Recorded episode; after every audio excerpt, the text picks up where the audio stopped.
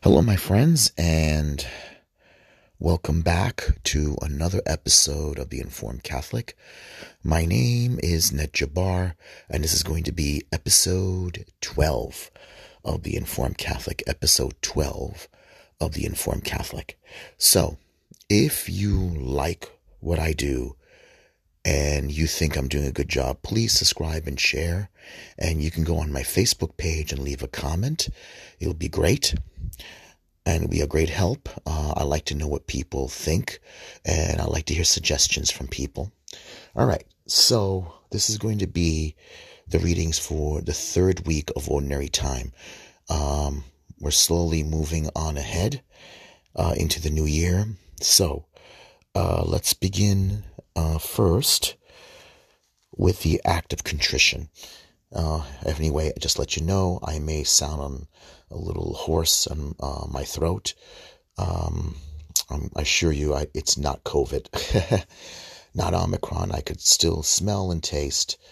Uh, it's just been very cold lately, and for some reason, my apartment, uh, in my room especially, the heat seems to uh, not be coming up.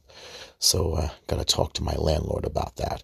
Um, anyway, let's begin with uh, the act of contrition in the name of the Father, Son, and Holy Spirit. I confess to Almighty God and to you, my brothers and sisters, that I have greatly sinned in my thoughts and in my words, in what I have done and what I have failed to do, through my fault, through my fault, through my most grievous fault. Therefore, I ask Blessed Mary, ever Virgin, and all the angels and saints, and you, my brothers and sisters, to please pray with me and for me to the Lord our God. May Almighty God have mercy on us, forgive us our sins, and bring us to everlasting life. Amen.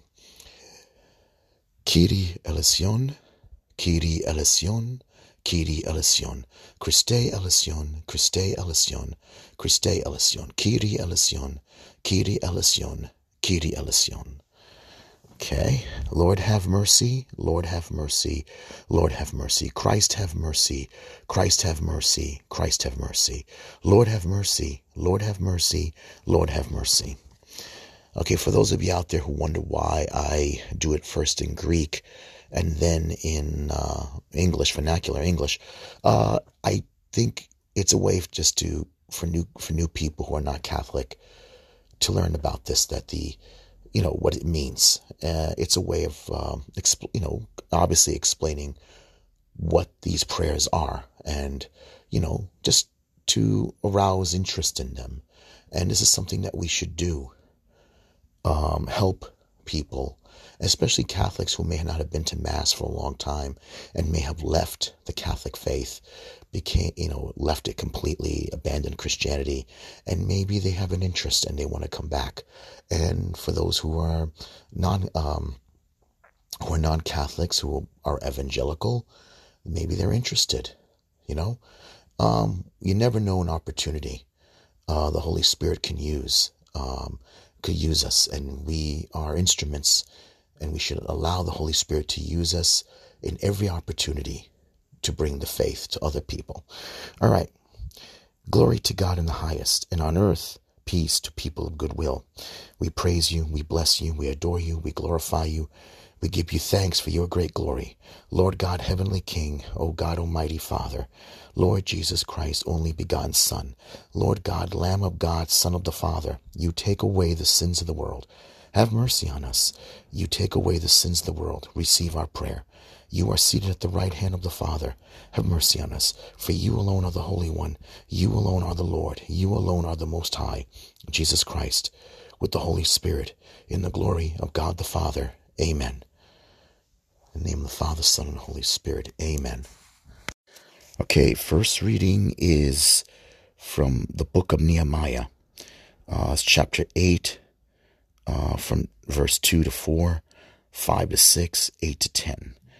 They read from the book of the law, and they understood what was read. A reading from the book of Nehemiah. Ezra, the priest, brought the law before the assembly, which consisted of men, women, and those children old enough to understand. standing at one end of the open place that was before the water gate, he read out of the book from daybreak to mid till midday, in the presence of of, me, of the men, the women, and those children old enough to understand. And all the people listened attentively to the book of the law. Ezra the scribe stood on a wooden platform that he had made for the occasion. He opened the scroll so that all the people might see it, for he was standing higher up than any of the people. And as he opened it, all the people rose. Ezra blessed the Lord, the great God, and all the people, their hands raised high, answered, Amen, Amen. Then they bowed down and prostrated themselves before the Lord, their faces to the ground. Ezra read plainly from the book of the law of God, interpreting it so that all could understand what was read.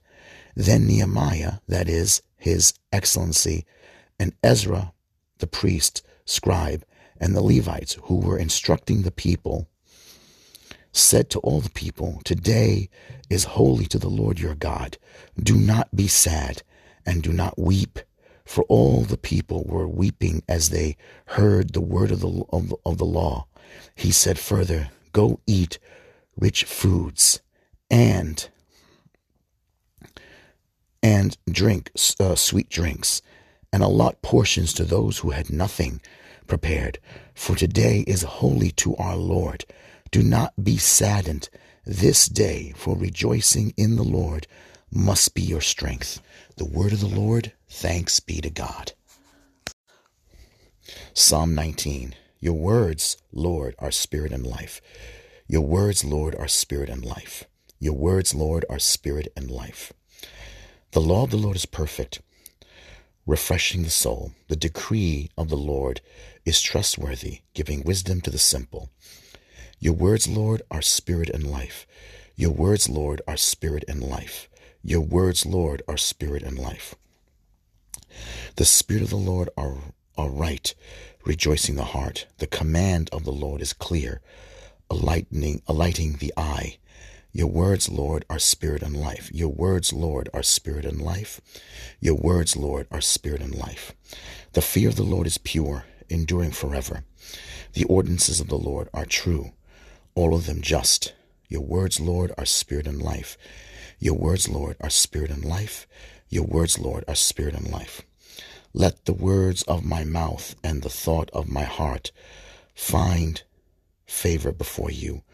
O Lord, my rock and my redeemer.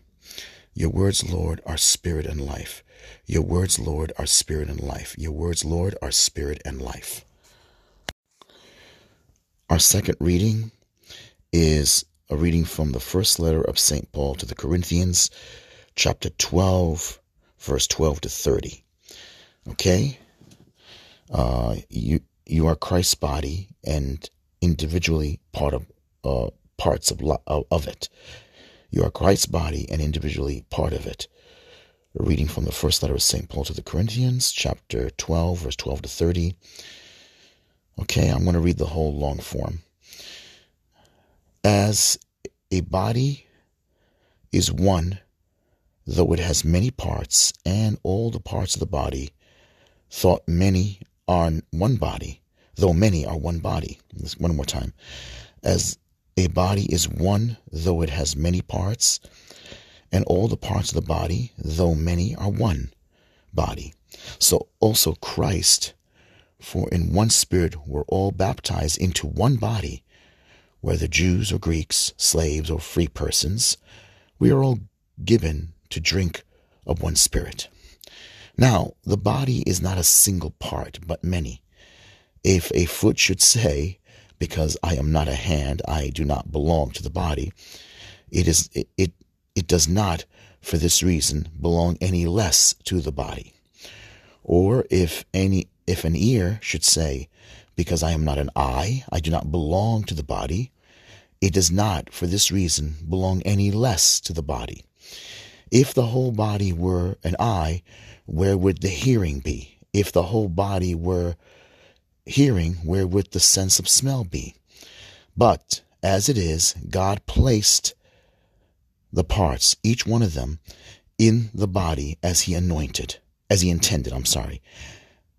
God placed parts, each one of them, in the body as he intended, for they were all one one part, where would the body be? If if they were all one part, where would the body be? Okay, but as it is, there are many parts, yet one body. The eye cannot say to the hand, I do not need you, nor again to the head, to the feet, I do not need you. Indeed, the parts of the body that seem to be weaker are all the more necessary, and those parts of the body that we consider less honorable uh, we surround with greater honor and our less presentable parts are treated with greater propriety whereas our more presentable. Parts do not need uh, parts do not need this but god has so constructed the body as to give greater honor to a part that is without it so that there may be no division in the body but that there are parts that i'm sorry but that the parts may have the same concern for one another if one part suffers all the parts suffer with it if one part is honored, all the parts share its joy. Now we are Christ's body and individually parts of it. Some people God has designated in the church to be first apostles, second prophets, third teachers, then mighty deeds, then gifts of healing, assistance, uh, assistance, administration, varieties of tongues, are all apostles. All are, are are all apostles? That's a question there. Are all prophets? Are all teachers? Do all work mighty deeds? Do all have gifts of healing? Do all speak in tongues? Do all interpret? Okay, with the word of the Lord, thanks be to God. Okay, so a reading from the Holy Gospel according to St. Luke, chapter 1, verse 1 to 4 and chapter 4, verse 14 to 21. All right. Uh, Alleluia Antiphon is uh, from St. Luke chapter 4, verse 18. Alleluia, Alleluia. The Lord sent me to bring glad tidings to the poor and to proclaim liberty to captives. Alleluia, Alleluia. Okay, a reading from the Holy Gospel according to St. Luke, chapter 1, verse 1 to 4, and uh, chapter 4, verse 14 to 21. Okay, it's a combination of uh, two, uh, two different chapters, but we'll get to why it's done this way. All right. So, since many have undertaken to compile a narrative of the events that have been fulfilled among us, just as those who were eyewitnesses from the beginning and ministers of the word have indeed I'm sorry, have handed them down to us. I too have decided, after investigating everything accurately, anew to write it down in orderly sequence for you must for you most excellent Theophilus, so that you may realize that cer- the, the certainty of the teachings you have received. Jesus returned to Galilee in the power of the Holy Spirit, and news of him spread throughout the whole region. It taught in their synagogues and, and was precisely, I say, was praised by all. He came to Nazareth, where he had grown up, and went according to his custom into the synagogue on the Sabbath. On the Sabbath day, he stood up and read what was handed what was handed a scroll of the prophet Isaiah. He unrolled the scroll and found the passage where it was written, The Spirit of the Lord is upon me, because he has anointed me to bring glad tidings to the poor. All he has sent me to uh, sent me to proclaim liberty to, to captives and, and recovery of the sight of the blind, to let the oppressed go free, and proclaim a year acceptable to the Lord. Rolling up the scroll, he handed it back to the attendant and sat down, and, and the eyes of all in the synagogue looked intently, intently on him. He said to them, Today this scripture passage is fulfilled in your hearing. The gospel of the Lord, praise to you, Lord Jesus Christ. Amen. Okay, let's walk through what we have just read. Sorry uh, about the sound of my voice. I'm a little under the weather. Uh, okay, so let's go. Uh, the events that are taking place in the book of Nehemiah is after the 70 year exile. Maybe 70 to 100 years, you could say, right? But let's say the Israelites began to come home around after the 70 year exile. And I think it probably ended around, let's say, the time of Esther, uh, I would say. The, the story of uh, Ezra and Nehemiah takes place around that those events. Now, let's try to understand what's happening here. Okay, um, Nehemiah and Ezra got permission by the king of Persia to take their people and go back home and rebuild the temple in Jerusalem. And that's exactly what happened. Now, a little side note. Uh, a couple of years ago, around uh, a couple of years ago, long before the po- the COVID pandemic began, in the at the Metropolitan Museum of Art, there was an exhibit in the Ancient Near East department, a small exhibit, very small one.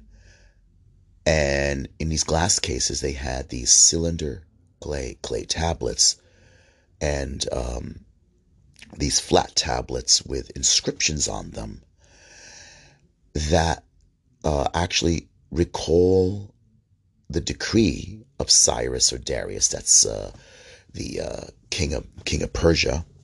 I think his name is pronounced in Greek. I believe it's Cyrus or Darius, giving permission to the Israelites, to the Jewish people, to go home and rebuild their temple.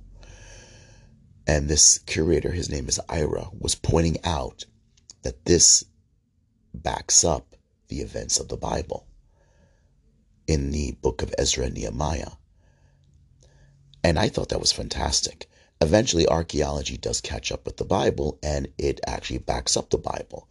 Some to this day want to recall that the event of the book of Esther is fictional. I think that's kind of silly. Really,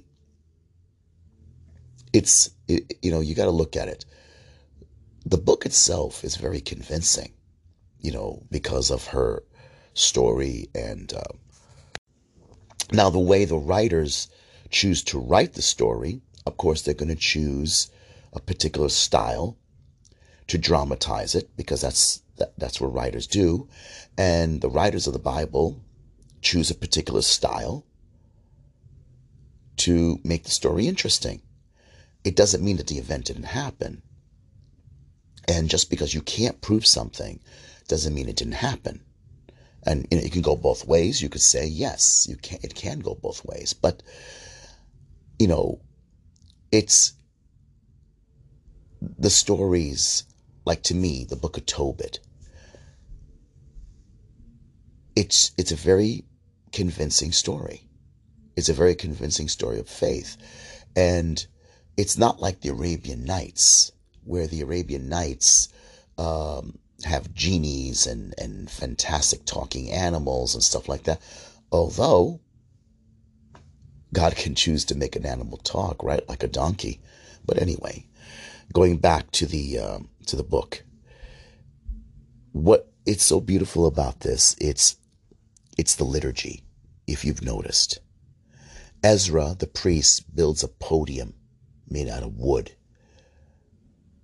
Kind of like it gives you a reminder of the the Ark of Noah, the Ark of the Covenant, pointing to the cross of Jesus, right, made of wood. Stands up, holds up the book, the scroll of the law, opens it and the people stand up like the way we do at Mass and reads the, the, the book. And the people listen. And then you have Nehemiah and a few of the other people. Nehemiah is sort of like a, a, governor, um, a governor, a, a ruler, a governor. And he explains, interprets to the people what they just heard, and then encourages the people to be happy, to be joyful, to be glad in the Lord. They have just been through a lot and they have returned home. No temple, no king, but they do have a priest and they and they're still a people. And God has kept them alive. And they just went through a form of penance. And this form of penance was to make them more holy, to, to drive more faith in them, to harvest more faith in them, to encourage more faith in them. It's very beautiful. And in a sense, you know, trouble, uh, tragic and controversial events do that for us. It, it encourages faith in us. It encourages us to have faith, to grow in our faith to be more willing to trust God, to give up and stop trying to be in control. It's very difficult, but that's that's exactly what happened. And and also to be considerate to their neighbor, to share, to eat good food, sweet food, sweet drink, and to share with their with their neighbor. In the Psalm 19, the law of the Lord is perfect, refreshing the soul. The decree of the Lord is trustworthy, giving wisdom to the uh, simple. But you could also translate it, remove the word law and replace it with the with word, the word of the Lord. I know the the the the Catholic singer musician um, John Michael Talbot. He always makes very interesting music, more con- contemplative, meditative music. The he would take this and put the word, put replace it with the word word. The word of the Lord is perfect, refreshing the soul. The decree of the Lord is trustworthy, giving wisdom to the simple. The precepts of the Lord are right, rejoicing the heart. The commands of the Lord is clear, enlightening the eye. The fear of the Lord is pure, enduring forever. The ordinances of the Lord are true, all of them just. Let the words of, of my mouth and the thoughts of my heart find favor before you, O Lord, my rock, my redeemer. The one verse that stands out for me, stands out to me, is the part that says, The fear of the Lord is pure, enduring forever. What does it mean to fear the Lord? It doesn't mean like to fear a, a, a father abusive father coming home was going to beat their kid with a with a, a belt. No. Fear in in in the Bible is letting anything get in the way between you and God. Letting your idle passions, your pagan passions get in the way. Your pagan desires for wealth and money and power letting the pagan distractions of the world getting getting in the way between you and God in your relationship with God. Fearing those fearing anything that can get that can distract you from your from God. That's what you should think about. That's what you should fear. And i believe that's that that is true because we get distracted so easily today with our phones with sports, with, I'm sorry, gossip, with um, um, anything, anything that basically could destroy that relationship. That's what we should worry about. St. Paul, in his letter here, it's very simple, I think. Although the one thing that stands out to me in the end of his letter is administration, which obviously is kind of like the governor, governor, um, the government structure of the church. Um, which often I'm afraid is um, cause for a lot of scandal. Uh, the government, the, the, administration structure of the church can be um, very, let's put it this way, very disturbing because it could take on uh, a life of its own. We we've we've been getting a lot of this kind of scandalous stuff through the years, you know, especially with the the church scandal, uh, the financial scandal within the church, and other things. And I think that's a sad a sad price we have to pay, and it's to be expected when you have human beings, especially those who seem to be more comfortable in administration than in ministry, in government body than in preaching, than in, in feeding souls and in healing souls. But the the most important part of Paul's letter here is that everybody has a gift. And nobody in the body of Christ is less or more important than the other person. Although how each one, I think, carries out that gift will definitely pay the price. Um, you know, like if someone abuses those gifts, that's what I mean. If you abuse it, like people in administration tend to focus on financial and diplomatic things than to focus on spiritual things. And I think a lot of people, a lot of men in the church clergy. Sometimes when they're in in in one particular thing, they it's more easier for them than to deal with people, and maybe that's that's the sad pro, uh, product of it. Um, you know, rather than dealing with souls, and sometimes you could fool yourself in thinking this is how I serve God, and you forget the neglect your the the the graces that you need in your soul it can be costly. And that's true. But either way, everyone has a gift to serve, and everyone has a role to play in the body of Christ. In Luke's gospel, we get two chapters that are knitted together. The first part is from Luke's prologue, and Luke writes in a very Greek way, but he's also very much writing like a historian. But just the same, Luke is still writing theologically, although he's approaching it from a different angle, a different perspective than, let's say, John is.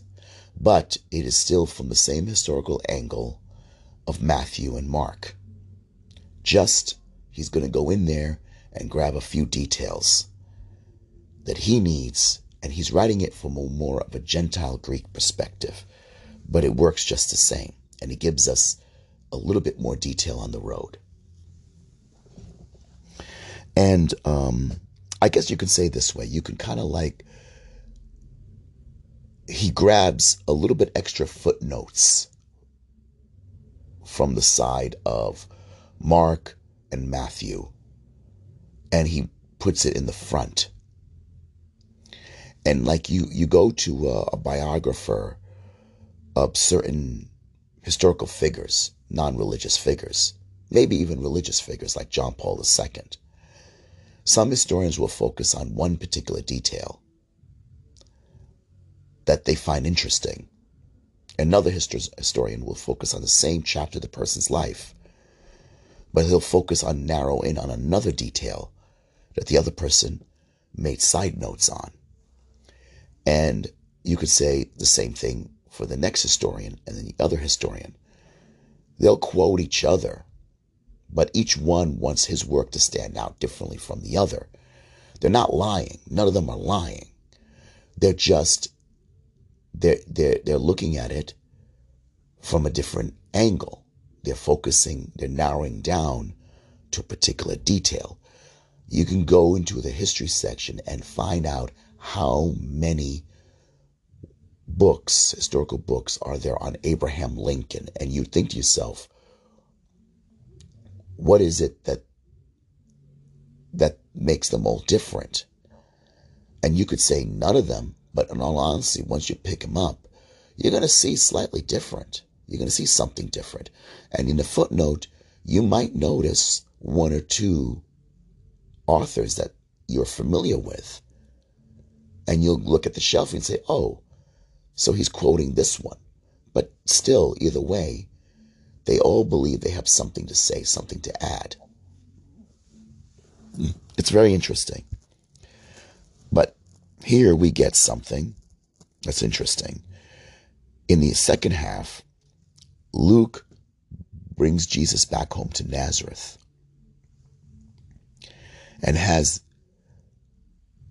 he brings Jesus back home to Nazareth and he has Jesus go to his town synagogue and sort of make his sort of like grand stage appearance and ruffles up some feathers. And, you know, it's, it, you, you see the people's reaction. But then again, why are they reacting so badly? Well, I, you know, you, you it's not quoted. No, the entire passage is not finished yet. It's very interesting. It's not finished yet. But guess what? You're to get, um, you're to get the, you're to get an idea why they're angry. And, and what's interesting is, is that the people heard the miracles he's been performing. And so the only thing we can get is, is that this doesn't happen right away from the beginning. It happened sometime later. This is his first grand appearance in Nazareth, but not at the beginning of his ministry.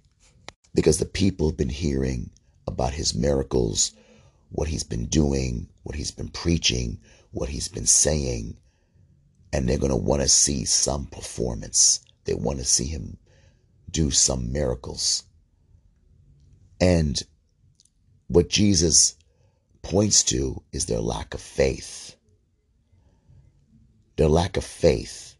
You see, the miracles are one thing, but the miracles point to something else.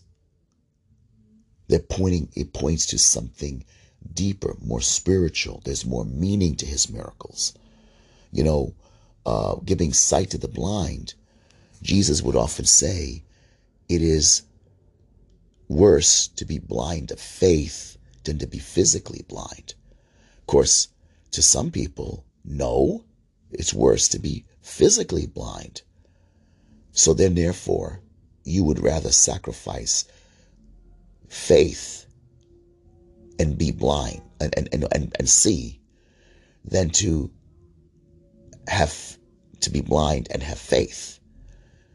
To God, to, to be blind and no faith is worse. And to God, to be blind and have faith is better than to be uh, blind with, with sight. And even many cases, still, even to be blind and have still have no faith is even worse. It, even it's just as bad. But to God, one is worse than the other.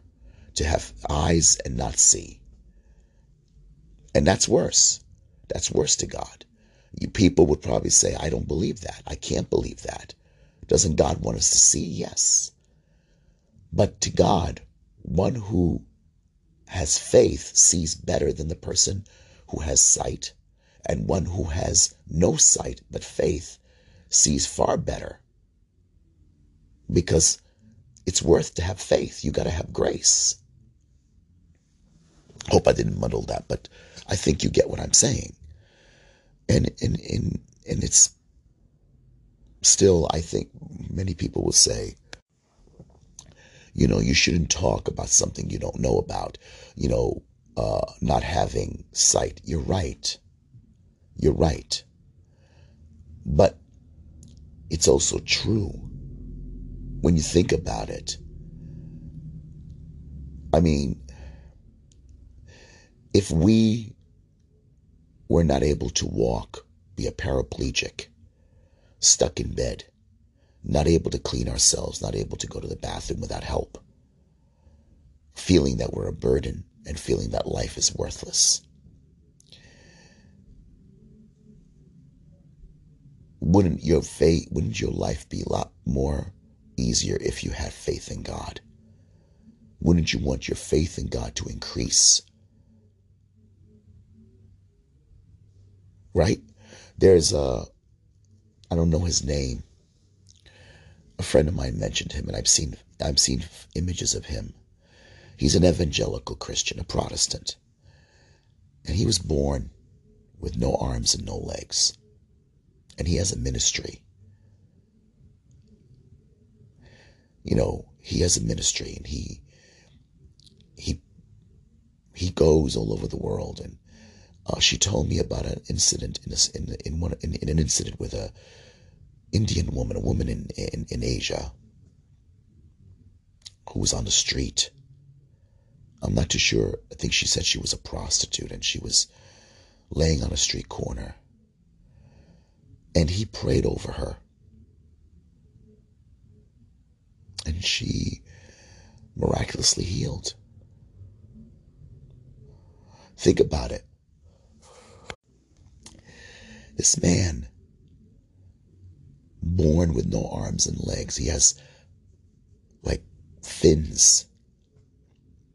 Has this faith. He doesn't he doesn't let he doesn't let his, his handicap, his deformity stop him. Stop him from from preaching, stop him from believing. Stop him from from